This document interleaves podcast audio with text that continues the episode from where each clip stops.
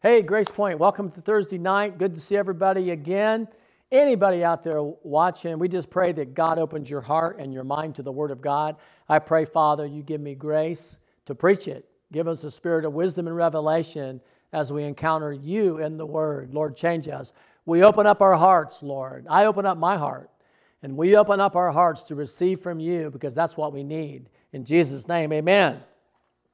All right, chapter 18 of Matthew. We're going to pick up right there. Excuse me. At that time, the disciples came to Jesus saying, Who then is the greatest in the kingdom of heaven? What a lesson. This is going to go right in, uh, to go right in along with last week's lesson. I really didn't realize it, but it does. And Jesus called a little child to him, and he set the child in the midst of them and said, Verily I say unto you, unless you are converted and become as little children, you can by no means enter the kingdom of heaven. Therefore, whoever humbles himself as a little child is the greatest in the kingdom of heaven. And whoever receives a child like this in my name receives me. Really, really good. Okay? Really ties into what I was teaching last week about how Jesus received kids and the meekness and gentleness of Jesus. You know, yeah, he was Jesus was going to encounter the scribes and Pharisees because their system was corrupt. And he, he's a prophet, and he is going to demand that they come to repentance. No doubt about that. He didn't back away from that but he was meek and lowly in heart, and people received him. And here he shows it by bringing a kid into the midst, and he's saying, Hey, you got to be humble and humble yourself just like a little kid. And I've taught on this before, but one of the greatest aspects of a child is they are 100% teachable. One of the hardest things about being a pastor and teaching the Word of God, and I have classes I teach, and eh, people have been instructed by so many instructors, they've had received so, so much teaching, or people, sometimes people just have pride. They, they think they know it all. When I first came into the kingdom years ago, I had been raised up in a certain denomination, I had received certain teaching, and I couldn't receive from my pastor in certain areas because I had been taught different things, and I had to unlearn some things I was taught that wasn't right. I was never taught the supernatural.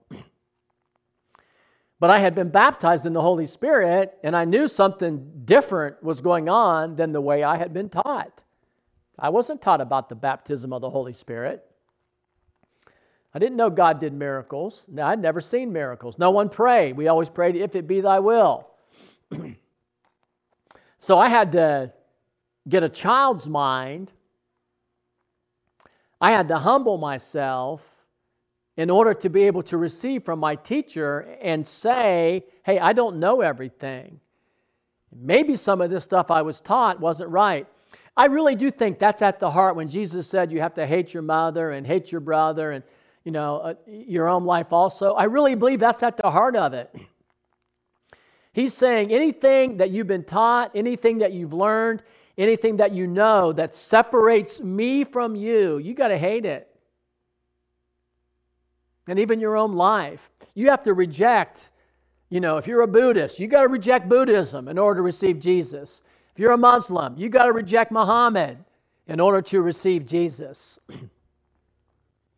You're a philosopher. There's a lot. Of, I listened to a podcast yesterday, and this guy was bringing Frederick Nietzsche into the podcast. And I'm really glad I listened to it because now I know why I disagree with Nietzsche so much. Everything he said, I'm like, well, I don't believe that.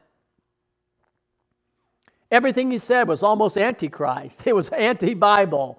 It really is a, a, a new way. It's where the way this guy was presenting Nietzsche was that good is evil and evil's good. It's good to be selfish. It's good to reject the conventional morality you've been taught and come up with your own morality. I mean, it's just good. And, and there's a lot to it. I, you know, it's very interesting. I have to tell you, it's very interesting to listen to. But actually, forgiveness is, in, in this guy's thinking, is insane. Loving your enemies is insane. And this guy's teaching doesn't make any sense. Of course, it doesn't make any sense to a natural man.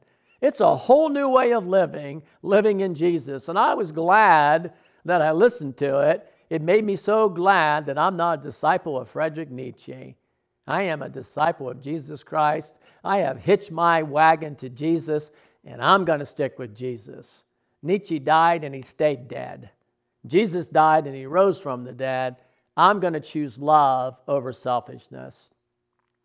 I'm going to choose being a servant over trying to lord it over people. I'm just, I believe I'll just follow Jesus. But in order to follow Jesus, we have to humble ourselves, which is against humanity. I know as a pastor, 100% humility is supernatural. It's not natural. Most people, including me, and I've been this way and can be this way, most people don't know half as much as they think they know. And we can't learn when we think we know everything. We have to humble ourselves and receive from God and allow the Holy Spirit and allow the Word to transform our thinking. I know Christians think they're following the Lord. They want to join the militia and shoot people. you know, come on. Come on now. Talking about if someone comes to their door wanting you know, certain they're going to shoot him. Like, where'd you learn that from Jesus? Where did you learn that? Now, if you're going to follow after Jesus, you have to humble yourself and, and receive from the Lord. You know, faith takes a lot of humility to walk in faith because you're walking. So a child is 100% teachable because they know they don't know everything and they're believing what their mom and dad are teaching them. They're believing what they're teachers are teaching them. That's why you go to China, the kids believe different about things than American kids believe. You go back in the 1950s in this country, and the things that the kids were being taught then, they believe different than the things kids are being taught now because kids are teachable. They come to you with a blank slate and they're taught. That's how we need to be with the Lord. We need to come to the Lord and open our hearts and our minds to the scriptures and to the Holy Spirit very humble, okay? So, so that we can receive. Another thing about a child is a child is dependent. And if we're going, that's how, you know, Jesus walked in absolute 100% dependency on the Father. Jesus said about himself over and over again I can do nothing without the Father. I don't do my own will, but I do the will of him who sent me. I don't seek my own way, I seek the way of him who sent me. I can't do anything without the Father. There's one place that said he could do no mighty miracles there because of their unbelief. Jesus was completely living in dependence on his Father. It says, the scripture says he was cast on him from his mother's womb. He was dependent on the Father they were trying to kill him when he was a baby. They were trying to wipe him out from the beginning. The devil was after him from the begin, beginning. He was dependent. So a child is teachable, 100% teachable, and a child is dependent on their mom and dad, on other people. When that baby's born, it, do, it doesn't get anything that mom and dad don't provide for them. So if we want to be uh, great in the kingdom, we have to become converted. We have to humble ourselves and become like a child. Isn't that beautiful? Then he goes on and he says, Now, whoever causes one of these little ones who believes in me to sin, it would be better for him that a millstone will hung around his neck and he were drowned in the depth of the sea. Woe to the world because of offenses, for offenses must come, but woe to the man by whom the offenses, offense comes. So I really, I used to think he was talking about the kids here, like if you offend a kid, and there is truth. That is a part of what he's saying, if you offend a little one.